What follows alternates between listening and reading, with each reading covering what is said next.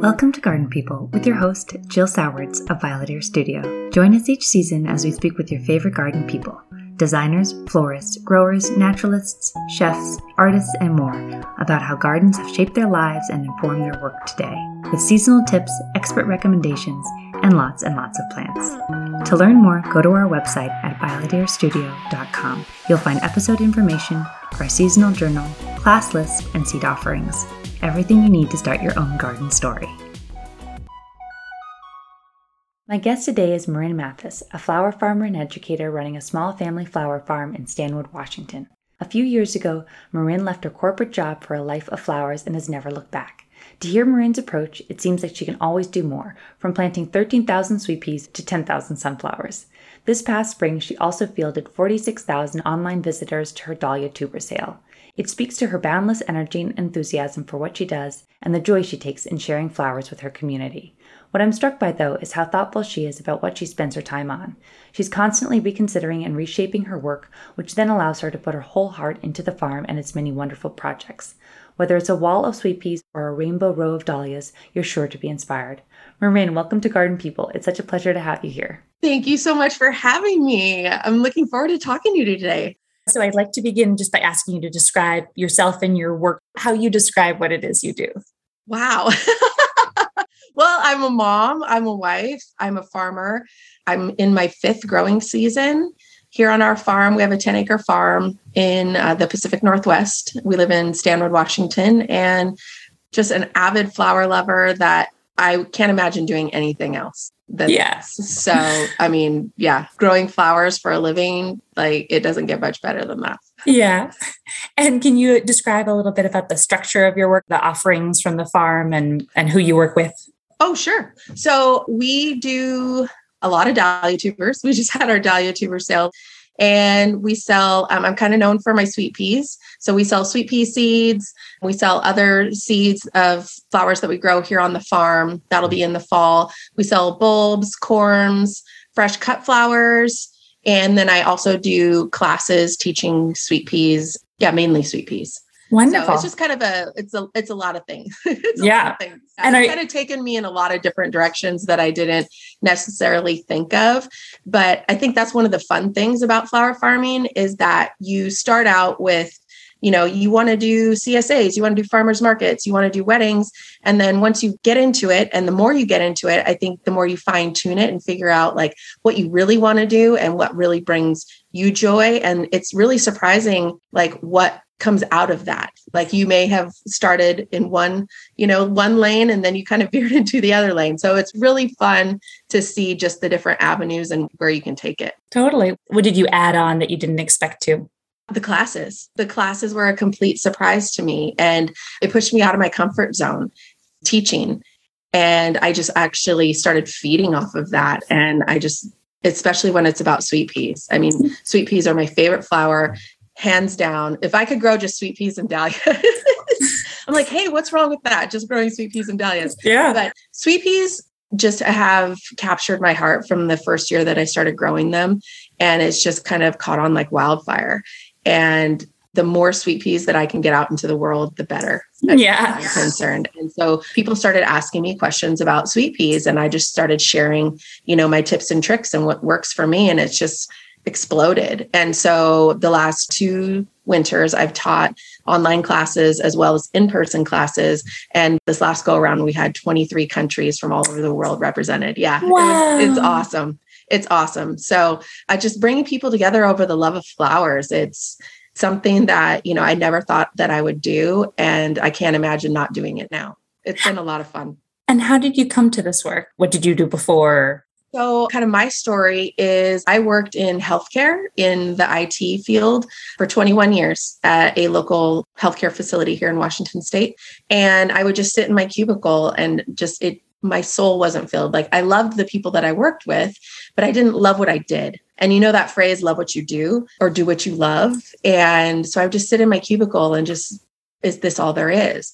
And then through a course of events, I discovered flower farming and I was sold. We always had a, you know, vegetable garden and I always did pots and, you know, grew some flowers, but it wasn't farming. You know, I wasn't growing them for cuts or anything like that. It was just for me to enjoy.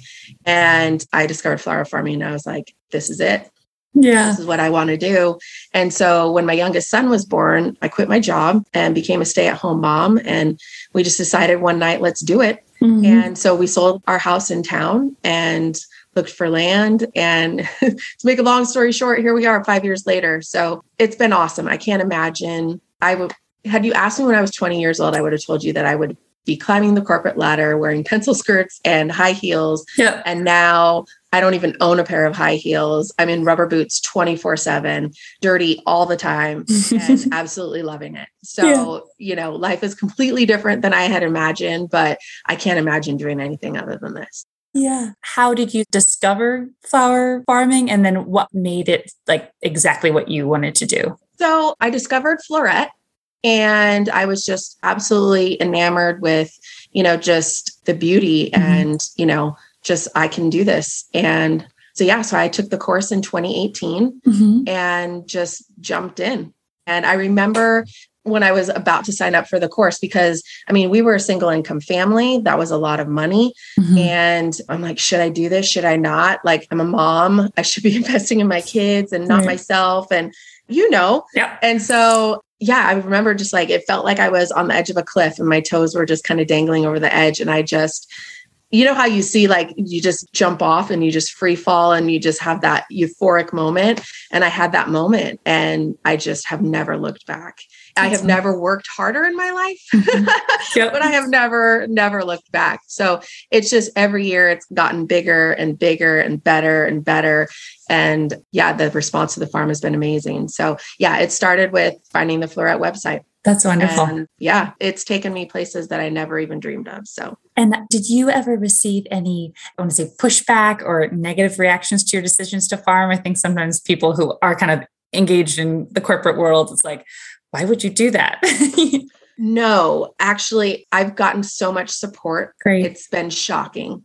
I thought there would be pushback, like, mm-hmm. what are you doing? Because they knew me pretty much as a different person. I call that my BFF life before flower farming life, you know? But now it's amazing to me how many people are out there that you know send me emails and messages that like your story speaks to me. I'm not happy in my job. You're so inspiring to me. Like it just the more I can share my story, the more that I can get it out there. You know, you too can do what you love and love what you do.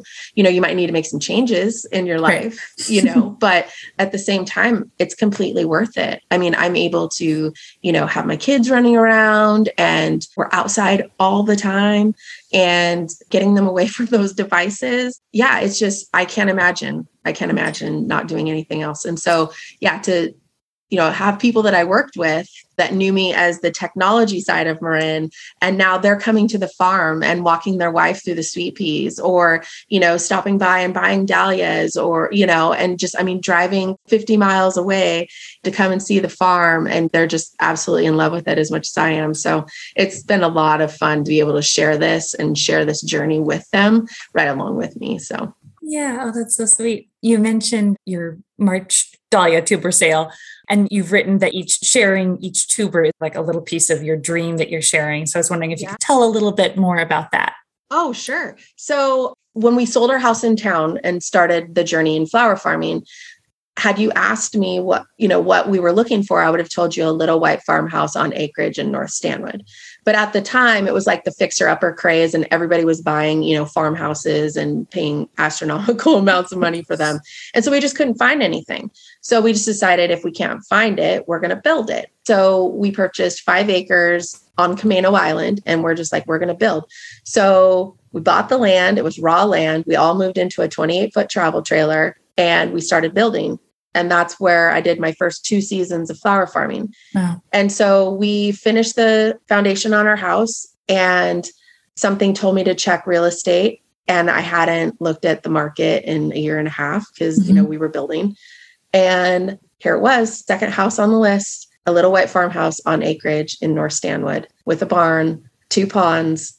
And I was, I was like, I woke my husband up and he's like, Where was that three years ago? I'm like, I didn't know. Yeah. so I kind of veered away from your question just to get no. back to this point. Yeah. So we bought the farm, did a complete, you know, 180 from what we were doing.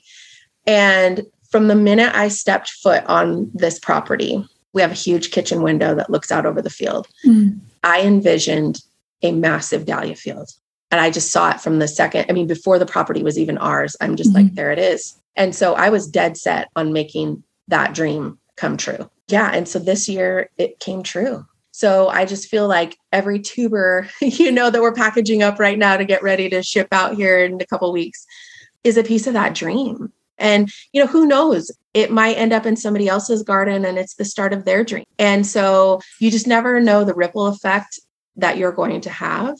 And so there's so much love that's gone into planting these tubers, tending to the plants, harvesting the flowers, you know, digging them up, mm-hmm. storing the tubers, which is actually harder than growing them. Totally. Absolutely. and getting it ready to, you know, for its new home. Mm-hmm. So all of these tubers started out you know, just as tubers. So wherever I got them from, that's, you know, it could have been part of their dream too. So it just makes me feel good to send them out into the world. And we've taken such good care of them and just want to see where they're going. So I'm really looking forward to like seeing people's gardens grow and where they take it. Absolutely. That's wonderful.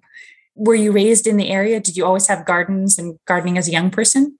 So I was raised in Marysville, Washington, which is about 20 minutes away from here. So, born and raised in the Pacific Northwest. We didn't have a garden growing up. I remember my first memory of actually being in a garden was probably five or six, and I was eating peas. I remember that crunch and that taste of fresh peas picked right out of the garden. I don't necessarily have a first flower memory. I wish I did. I wish I had a magical story I could share with you.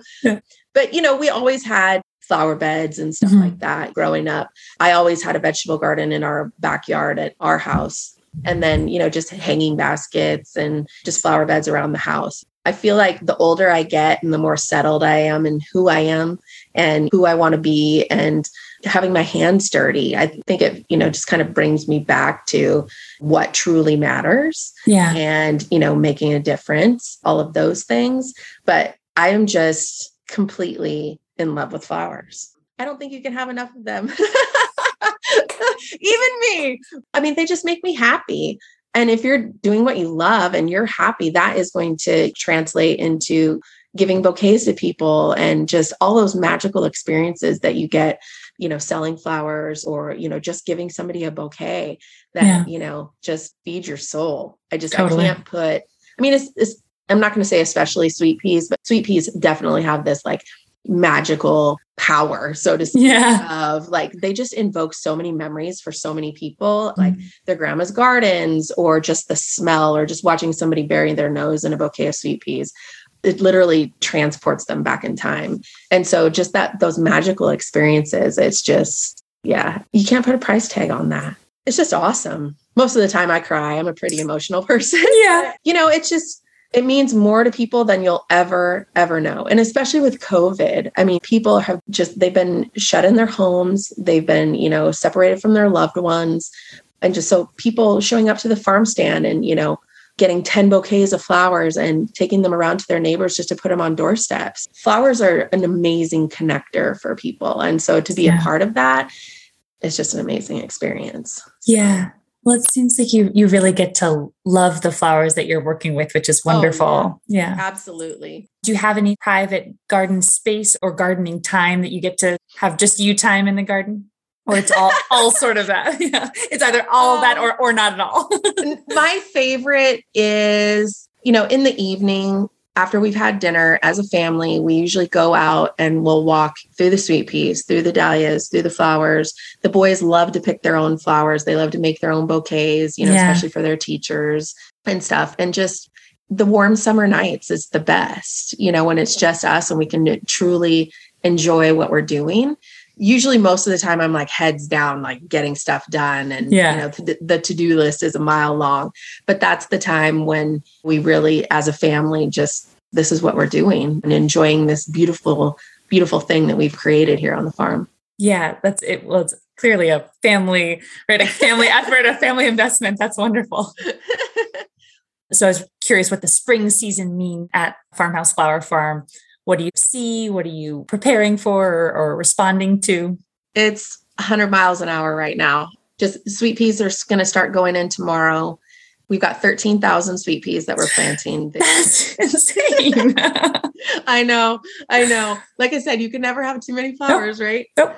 I can't get enough of them. I just can't. So I just want to dive into them. And yeah. that's just where my heart's at. So, like I said, if I can grow sweet peas and dahlias, I would be a totally happy camper. but yeah, spring is absolutely, I absolutely love it because the frogs are croaking. They're croaking so loud you can hear them in the house at night. Yes. You know, the daffodils are popping, the tulips are popping, the anemones or ranunculus are exploding right now.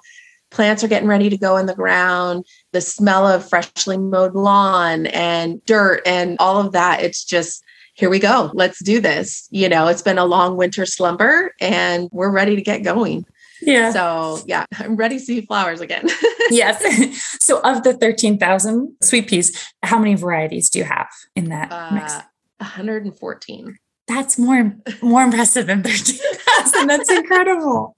yeah, 114. That's amazing. No, I know a lot of people are like, "What are your favorite varieties?" And I'm like, "Don't make me choose." I mean, I have my top favorites, okay. but yeah, they're just I love adding new ones to the patch every year. There's always tons that tug at my heartstrings. There's the ones that are just my diehard favorites. And then there's like the new ones that, you know, catch me by surprise. But yeah, I'm looking forward to all of them. Yeah. To all of them, honestly. It's yeah. like seeing an old friend, you know, the first bloom. I'm like, yay, you're here. yeah. But yeah, it's, I can't wait. Can you give a few of your diehards and then a few of the new ones that you're either new to you or newish that you've increased? Okay, so diehard favorites. Vicks. Love, love, love that one. Blue Shift. If you were looking for something that's different and Blue Shift knocks my socks off every year. Yeah. It's I we the boys call it the tie-dye flower. Yes. it ranges, you know what I'm talking yeah, about? Yeah. So it ranges from like purple, magenta, blue, aqua, you know, turquoise. It's just absolutely amazing. Emma is one of my favorites. I grew her for the first time this last year and she, oh, stunning, absolute stunner. Windsor, I love that oh, one. Yeah. Yeah, it's so good. I mean, it just the name alone, it's great. Apricot Queen. Oh, yeah. Is good. It literally sparkles and shimmers in the sun. I mean, it's literally glittery. Oh man, you're making me choose. Um, I know. So there was one that I grew this last season that I absolutely loved. It's called Old Times and it is a creamy background with light blue edging on it and it just looks vintage. Oh. And I absolutely just fell head over heels for that one. That sounds beautiful. It's beautiful. It's beautiful. So write that one down, you guys. Yeah. Old times. Yes. Oh, Clementine Kiss. Clementine Kiss is stunning. It's unlike anything else I've ever grown before. It starts off dark and as it ages, it lightens up to like mm. a it starts as like a tangerine. Yeah. And then it lightens up into like this peach sorbet color. Beautiful. Oh, it's so oh, it's so good. It's so good. I could keep going. new ones. Okay, new ones this year. I have tons of new ones this year. So King's Ransom I'm really mm-hmm. looking forward to seeing that one in person. I've seen photos and it looks absolutely stunning. It's like this smoky mauve. Oh, I don't know it. Yeah. So love that. That one. sounds oh, beautiful. I forgot. Okay. One of my favorites, Susan Burgess. How did I forget oh, Susan yeah. Burgess?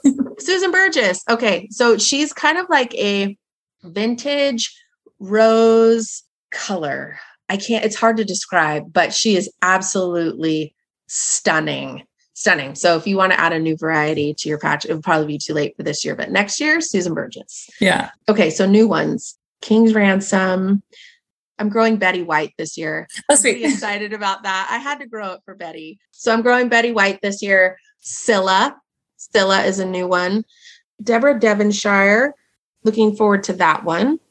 So yeah, lots of new ones, many good ones, and I just can't wait to see them in person because you know so many pictures, they're so different, and yeah. you know just seeing them, there's nothing like seeing them in person for the first time. You know, Absolutely. it's really like getting to know them. You yeah. know, like they're almost a person. but yeah, just what is their scent like? What are their flowers like? What do their petals look like? What's their growth habit like?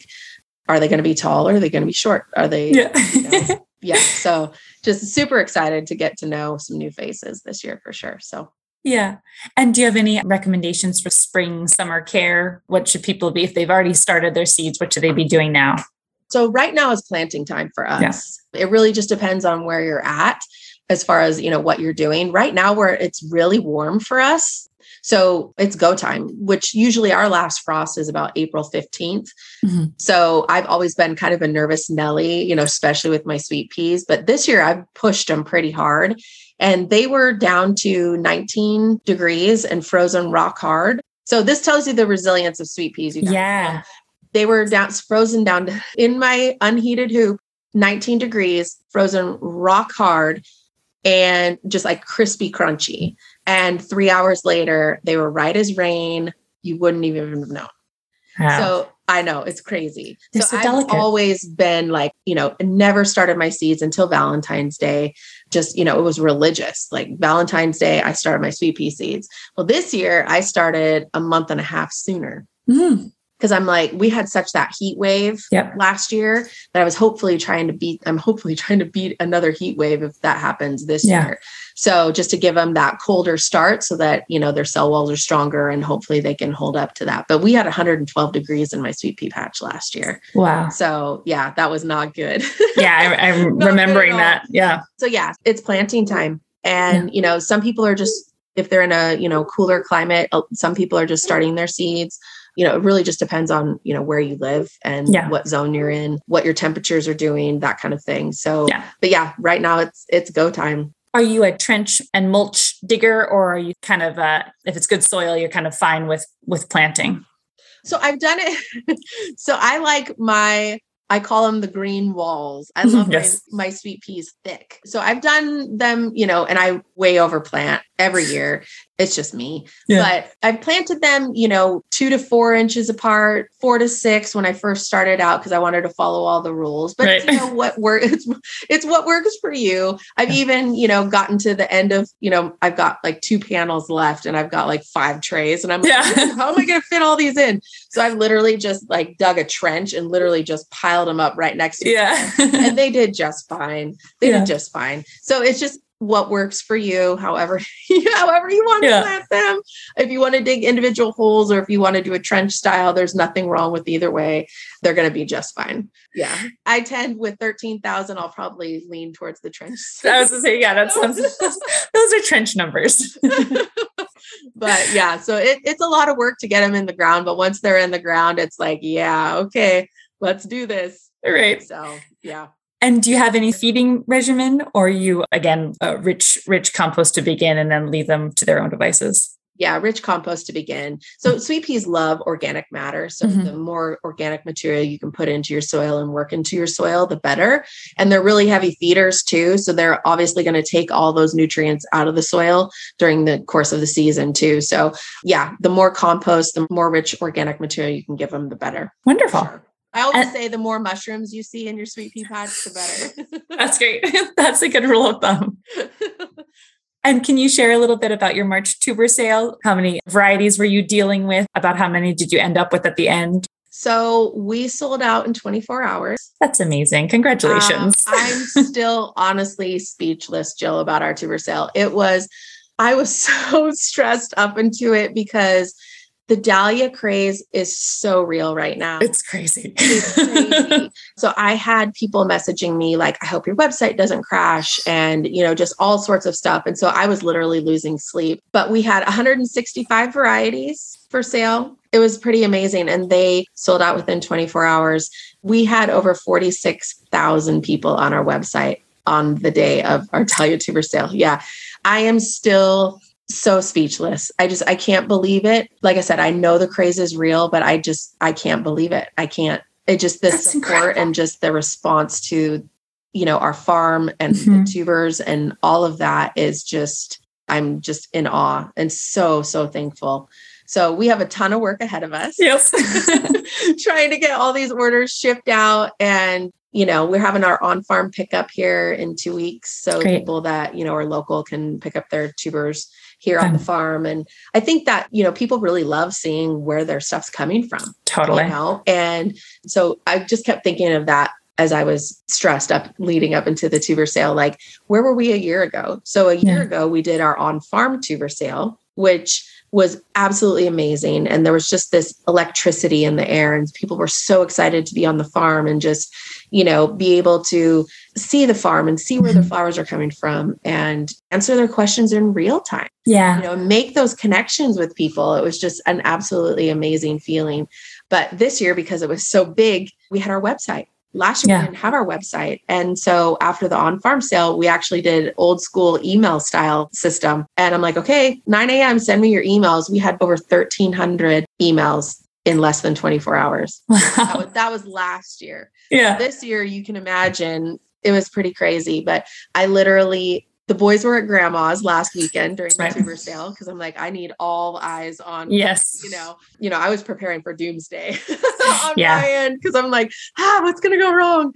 But it was absolutely amazing. And my husband, he just looked at me and he's like, we did it. Yeah. He's like, you did it. He's just the biggest cheerleader for me I could possibly ever ask for. You know, and he has a full time job. So mm-hmm. I'm the one that's doing the majority of the flower farming, but yeah. he's like, you did it it's a pretty good feeling. I can't I can't deny that. So yeah, I'm really excited to get these, you know, babies out into the world and, you know, hopefully inspire somebody else to if this is what they want to do, they can do it too. Yeah. Oh, that's so wonderful. That's really great. That is a lot of work though. Wow. and I, I don't think there's one flower that's as much work as dahlias. Which is funny because they're also easy in a sense. You know, yeah. you can kind of stick them in the ground and it's like, oh, there you go. You know, I have exactly. 25,000 flowers and yet. and yet. yeah. Yeah. If you're selling the tubers though, you don't really have that luxury. Exactly. Yeah. I mean, once they're in the ground, it's easy. It's easy. But like, yeah, digging them up, storing them, dividing them, selling them. Yeah. All of it. It's a lot of work. I mean, there's so many touching points, you know, throughout the whole entire process. But, you know, I just love seeing people so excited about growing flowers. Yeah. Dahlias are like the hot ticket right now. And it is so hot. I know. And it's wonderful how many smaller farms are able to bring on those more, you know, unique varieties almost oh, yeah. a little bit faster. And so it's, it's really wonderful kind of grassroots, you know, local way of doing things. But because you can buy them from anywhere, you know, in the sense that you're online now, yeah, you get 46,000 people. Mm-hmm. That's just bananas. I know. Like, I know. We were looking at the numbers and I'm like, I just had to keep blinking because I'm like, are you serious right now? Like, yeah, it was crazy. I will not deny that I felt like I was going to throw up at 8:59 right before yeah. the right before the sale launched because I was worried about things I can't control. You know, yeah. I'm a farmer and I'm not a website designer and you know, I'm relying on a technical piece and fortunately it it worked. Yeah. well, and I I hope that you know. I so I, I, am on a lot of listservs, right? And like and like uh, receive a lot of emails from farms across the United States that had tuber sales, have had them throughout the year, and they almost every single one had some sort of apology email after, yeah. like right. And so it seemed like things crashing was because of this craze was really really common. And I also understand that everyone wants to meet customer desires and stuff, but I hope that they didn't get mean emails because like everyone's just trying, and at the end of the day, they're flowers, right? Like yeah. they're supposed to be beauty, you know, let's yeah. not like be too. yeah. Right. I've never been yelled at about a flower before. Okay, good. I have to admit. Well, I have been. Okay. it's just not this year. It was last yeah, year. Okay. But you know, it's just yeah, you're doing the best that you can. And yeah. you know, at the end of the day, these are flowers, these are farmers that are relying on these websites. And like I said, with the craze being what it is right now, it's like my mother-in-law was asking, you know, she doesn't do online dahlia tuber sales. She has a great garden, but she's like, well, what is it? Why are dahlia tuber sales so crazy? And I said, the only way I can explain it is that you're at the ocean. Okay. And you have a loaf of bread and you're surrounded by seagulls. Yeah.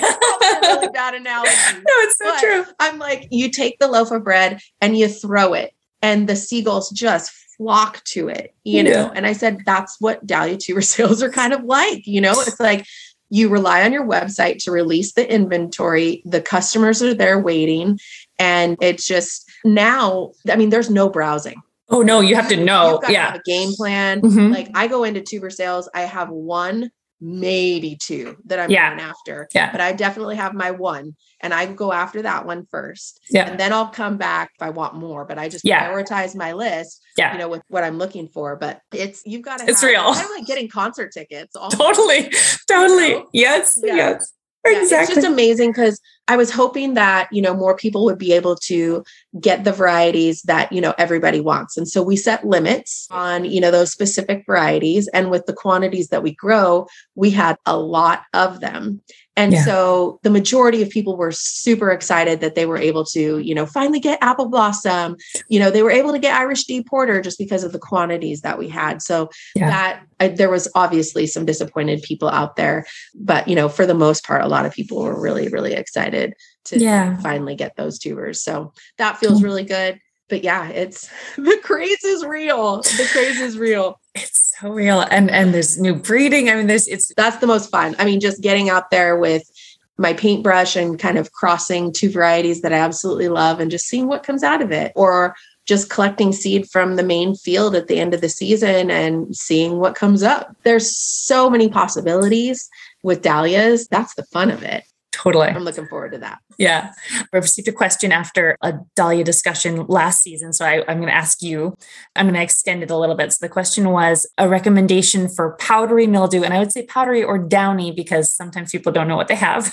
Yeah. powdery or downy mildew prevention. I guess the question should be prevention or response. Do you have any? So you want to make sure that your plants have avid, they have good airflow. So don't plant them any closer than a foot apart, just so that you can get good airflow. Airflow is probably going to be your best cheerleader for that. There are sprays that you can use depending on how bad it gets.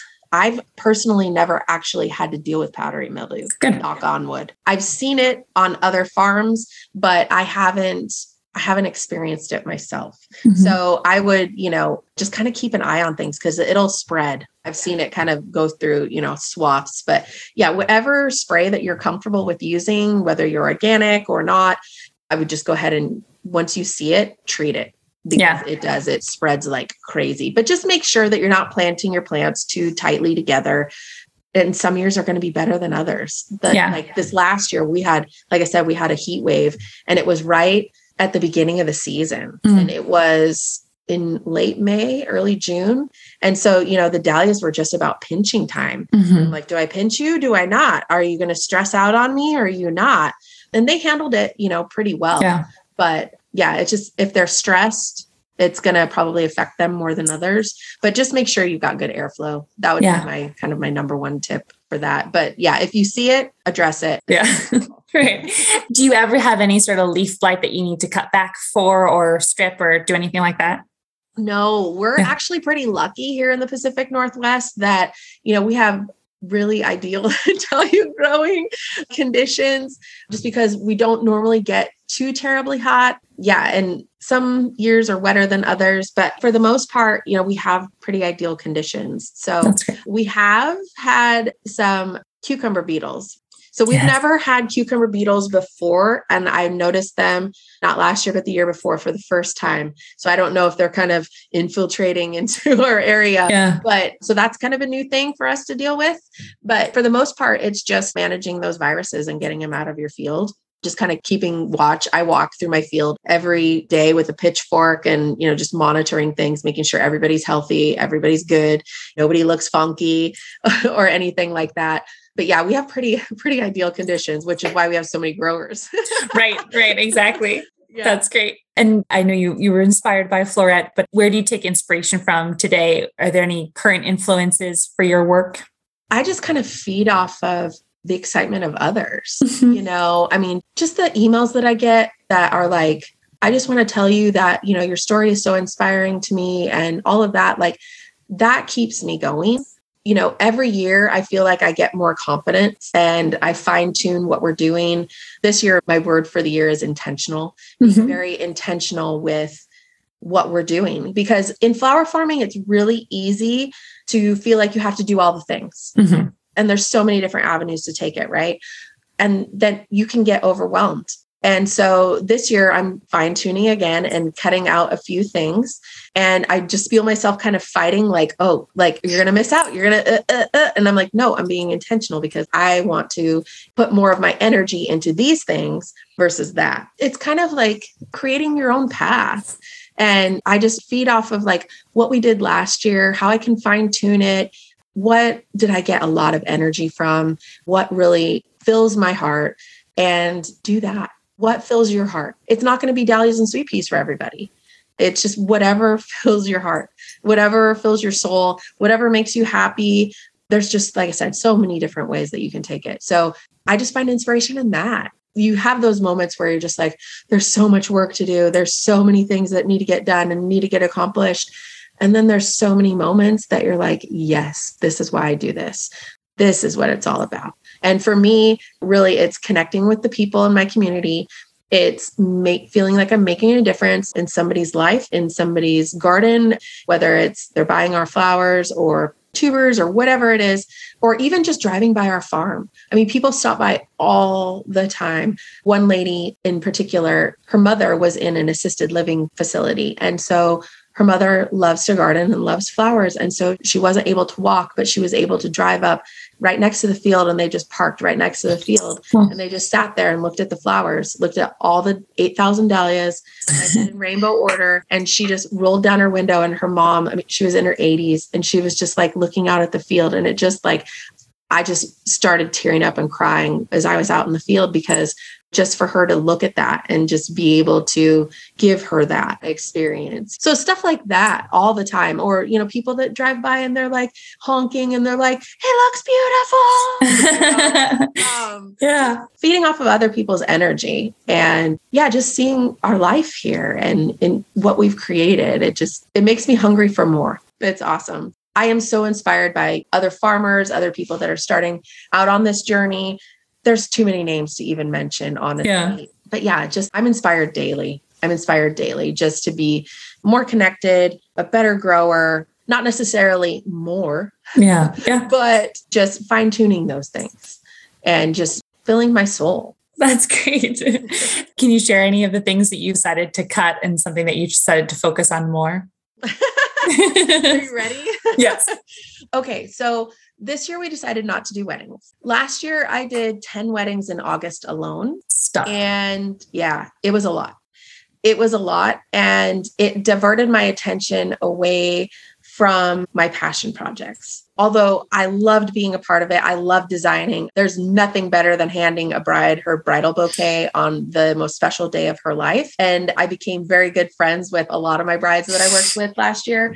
But it takes so much time yeah. And people don't realize how much work it is, especially when you're growing those flowers, because like yeah. you're harvesting on Wednesday, you're getting everything ready on Thursday, you're designing on Friday, you're delivering on Saturday, and especially with a young family. So we just yeah. decided as a family to, you know, that we would just kind of take weddings and maybe in a year or two we'll yeah. revisit that. And then we're going to, I don't want to say we're not cutting the cut flowers. That's not the right thing we're still growing cut flowers, but we're cutting back on two rows out of the field. Yeah. so we're going to plant more dahlias and we're actually going, it's allotting for more of the breeding program. Cool. Great. Farm. So we're expanding the breeding program. I don't need to have 150 feet of snapdragons. Right. Even though it's beautiful, but I tend to go way, way, way overboard. And so I'm it's going to to me it seems like we're cutting the cut flowers but we're not cutting the cut flowers no. we're, just, we're just kind of taking two rows out of the field so that we could have you know more of a breeding program for yeah us. so that's like great. I said, we we don't need 150 feet of snapdragon. So yeah. So that being said, it's going to seem to me like we're not growing as many cut flowers this year, but we are growing yeah cut flowers. But so just like I said, just fine tuning the field, what works, what doesn't work, what did I like, what didn't I like, what sold, what didn't sell, and just, you know, fine tuning that. And like I said, every year you kind of get your recipe, you kind of figure out what works and what doesn't, and you fine tune it. And then the next year you're still fine tuning and fine tuning and fine tuning. And then, you know, you might discover that, hey, I want to do this. Or two more years after, you know, the boys are, or a couple more years after the boys are a little bit bigger and older, and we might do weddings again. I don't know Yeah. So we'll we'll see. But yeah, this year weddings was the big one just because of the time. Yeah. So especially in August when I'm trying to document 253 Right. varieties of dahlias and Right. then trying to do 10 weddings at the same time. So it was just I just want to be able to just kind of slow down a little bit, really like breathe. Yeah. and yeah, just really dive into my passion project. So I've got a lot of exciting stuff that I can't really talk about coming up this year. So we'll have to, I've got to make room for some things. Cool. yeah. Interesting. All right. Yeah, I know. so this brings up two questions. One is how do you record what's working and what doesn't? And when do you take a do you have set times that you unpack that and like apply it to the next year or is it always going? So I've called like my mind and my memory kind of like a Rolodex. It catalogs, it's just the way that I'm wired. It catalogs everything. And so I can visualize still what row Jowey Winnie was in last year. I Mhm. can see it in my head. I can see, you know, the field from last year and, you know, where was the Lavatera? Where was the Clary Sage? Where was the apple of Peru? Did I have any Queen Anne's lace left? How much chocolate lace flower? So that's just the way that my mind works. And so just fine tuning that. I don't really need to have three patches of chocolate lace flower or, you know, that Yeah. kind of thing. So, what did I way over plant and not use? What would I have loved a lot more of? Yeah. Um, cress, you guys got to grow it. There's so many good varieties. So, you know, it's just all of those things that I think once you experience that, and then you can, you know, next year, like, hey, I don't want to grow this zinnia, but I do want to grow this one, or I want three trays of that instead of just one, or I didn't have enough of this. I cut the whole thing, you know, that kind of thing. So, or Yeah. more successions of this. So, I mean, we planted over 10,000 sunflowers last year. oh, yeah. Yeah. yeah. So it's fine tuning it. And like, what were my favorites? What weren't my favorites? Last year, like I said, because of the heat wave, we had sunflowers that were six feet tall, sunflowers that were four feet tall, and sunflowers that were two feet tall, Mhm. all blooming at the same time because it was so hot. Yeah. So yeah, just learning constantly, writing notes. I've got a clipboard. I always walk around the garden with a clipboard, you know, just writing things down, observing things. Yeah, just you can never have too many notes. Yeah. So when you're planning next year's field, just going back, looking over your notes, just thinking about what did you like, what didn't you like, what would you change, that kind of thing. So Absolutely. Yeah, Yeah. it's constantly like future gift to yourself, you know, when you're planning next year's field. So, but yeah, constantly just going back and revisiting things. Yeah. And yeah, fine tuning. I'm saying that a lot, but yeah, fine tuning is at the beginning, you want to grow all the things Mhm. and you don't have to grow all the things. I find that you don't like certain things or that certain things don't sell.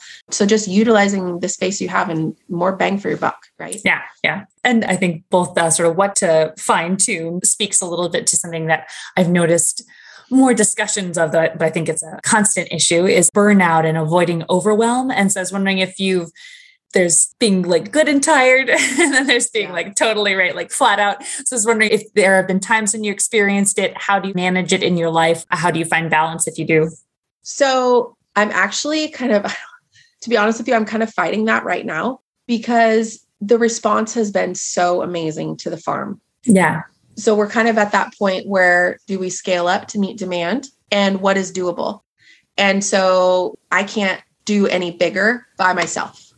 So that means bringing people on and you know all of that kind of stuff. So I still want to love this. I want to love what I do. I don't want to hit that burnout point where I'm just like, ugh, like I get to do this. Not a lot of people get to do this. Yeah. I get to do this. And that's how I look at it. So that's what I mean by fine tuning and taking out the things that are stressful, Mhm. that take that more time and energy away from other things that you really love. Other people may love doing weddings, and I loved doing weddings. It was just, I can't do it all. And so something had to give. And I don't want to be go, go, go, go, go, go, go, go, go all the time. I want to be able to like sit on my porch swing. And Yeah. I don't want to be out there working until the sun goes down, which most days I am. So I'm just trying to figure out like what is that healthy balance for me? What am I willing to give?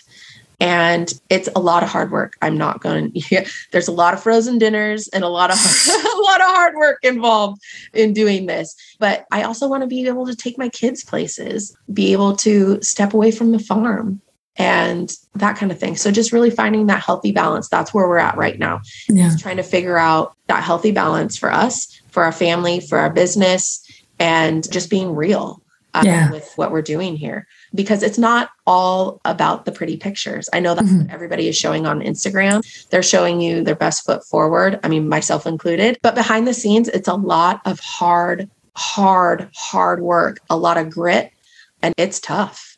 I wouldn't trade a second of it for the world for us, for our family, but just fine tuning that so that we can maintain that healthy balance between not letting it take over our lives, if that makes any sense, yep. and still having time to be a family and doing those things that like going on vacations and all of that kind of stuff. But also, this is our business and this is the life that we've chosen. So, like I said, just kind of narrowing it down, narrowing down our focus. Where do we want to put our energy? What is healthy for us, healthy for our family, and healthy for our business? Yeah, that's where we're at right now. So, what we do in the future, I'm not sure. I'm pretty excited about, but I just the response has just been so amazing. And yeah, I'm just so thankful, so thankful that it's just taken off the way that it has and that people are loving it as much as we are. So, it just, we're kind of at a, I don't want to say at a crossroads, but kind of. Yeah. So, just where do we go from here? Yeah, well, I'm excited to find out where you go.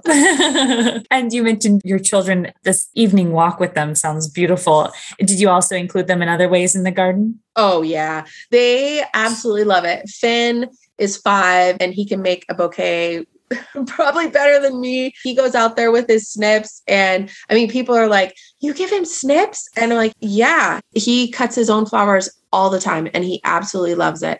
He loves sowing seeds with me. Maverick is kind of, I don't want to say over the flowers because he has, but he's happier, you know, running around in the woods with a stick and his dog. But just they love knowing what kind of flowers they are and mm-hmm. seeing the seeds and all of that kind of stuff and just teaching them about nature. And it's awesome. So the more involved they are, I feel like, especially Finn, I mean, that's where he's gravitating towards is yeah. definitely like, bringing his teachers bouquets all the time and you know which i absolutely love. And yeah. they're all about the sunflowers. They're all about the sun sunflowers. that's great. I'm like okay you can plant as many as you want. And so that's how you got 10,000 yeah, they sow all the sunflowers for our farm That's pretty great. much. I'm like, That's... here you go. It's all you guys. And they just love it. I mean, they just they have their little pencils and they poke the holes in the dirt and put the seeds in and gives them a sense of accomplishment and totally. responsibility. And they just love nurturing them and seeing yeah. them grow. And they're like, the sunflowers are blooming. Yeah. So it's pretty fun. It's a lot of fun. That's so sweet. Based on your experiences, how do you think we can bring more people into the garden, either growing, or arranging? Did you face any barriers or can you see any? And, and if so, how you overcame them? You know, I think COVID really made people like focus on because they were home. Yeah. And so gardening was, you know, something that they got to do. And I think it's catching on like wildfire. and more people are getting back into gardening it's the, all the rage right now. And I'm like, bring it on, bring it on. The more people that are growing vegetables, I mean, there's just any aspect of gardening is healthy. You're outside, you're getting your hands dirty, whether you're growing flowers, growing vegetables, whatever it is. I don't think there's anything better than that. So I think, as awful as the pandemic was or is, I also think that the gardening portion of it, it made people kind of focus on home and what matters and getting back to basics. You know, there's a reason there's a mason jar shortage. Like it's it's crazy. Like I'm like, what do you mean? It's the height of flower season and I can only get one case of mason jars at a time. I'm like, what? But people are wanting to grow their own food and canning and all this stuff. It's just, yes, that's the good stuff. That's the good stuff. I just envision a big, huge vegetable garden and ringing the dinner bell at night and all of that kind of stuff. You know, I mean, yeah. you see kind of in in the movies, and people are really wanting that. They're wanting to, like I said, get back to basics. It starts with the dirt. Yeah. So I'm all for it. So, you know, whether it's growing flowers, giving them away to people in your community, growing your own food, there's so many different aspects of it. Yeah, there can't be enough of it as far as I'm concerned. right. So, which trickles into like designing and all of those kinds of things too. So, yeah, go yeah. for it, you guys. in the dirt. That's my number one piece of advice. Get some seeds in the dirt. Yes. 13,000 sweet peas if you if you want. Get some seeds in the dirt. Yeah. Well, oh, that's wonderful. Marryn, thank you so, so much. This has been such a pleasure to talk to you. And again, you're, you have such joy in, in what you share. And it is definitely reflected here. I love how you, you seem to envision so much beauty and then achieve it, which is really fantastic. So yeah, thank you. Thank you. Thank you so much. If sharing my story can inspire somebody that is in the same situation that I was sitting behind a computer in a cubicle, not inspired and not feeling like they're fulfilled, then I'll shout it from the rooftops. Love what you do. Yeah. Do what you love. And whatever that is, it doesn't have to be flower farming. Whatever brings you joy, that is my main message. If you're happy and you're putting that out there into the universe, other people are going to feed off of that. Yeah. I am more than more than happy like I said to share with you guys. I never in a million years would have imagined that I would be here and doing this but I would never trade a second of it. So yeah, well, and it occurs to me that when you you were having that moment of like I should invest in my children versus investing in mm-hmm. kind of mm-hmm. this business, that investment really is for them because here they are growing their own sunflowers and picking their bouquets and and you know outside with their dog. They are running around this farm from sunup till sundown, yeah. you know, and I just couldn't imagine a better life for them. You know, running around with the dog, building tree forts, and just you know being kids yeah, well, that's wonderful. Well, thank you again. Thank you so much for having me. This sure. so great, Jill. Sure. Thank you so much for listening. Garden People is produced with generous support from our sponsor, Plant Gem. Plant Gem sells unique plants you won't find anywhere else for a garden that reflects your personal style. Find them at www.plantgem.com. As always, thank you for supporting the companies that support this podcast. If you enjoyed the show, we'd love it if you left a review as it helps other garden people find us. You'll find links for everything we've discussed in the show notes or on our website. To get early access to our guest list and information about bonus episodes, gardening tips from our guests, and more, Sign up for the newsletter at violetearstudio.com.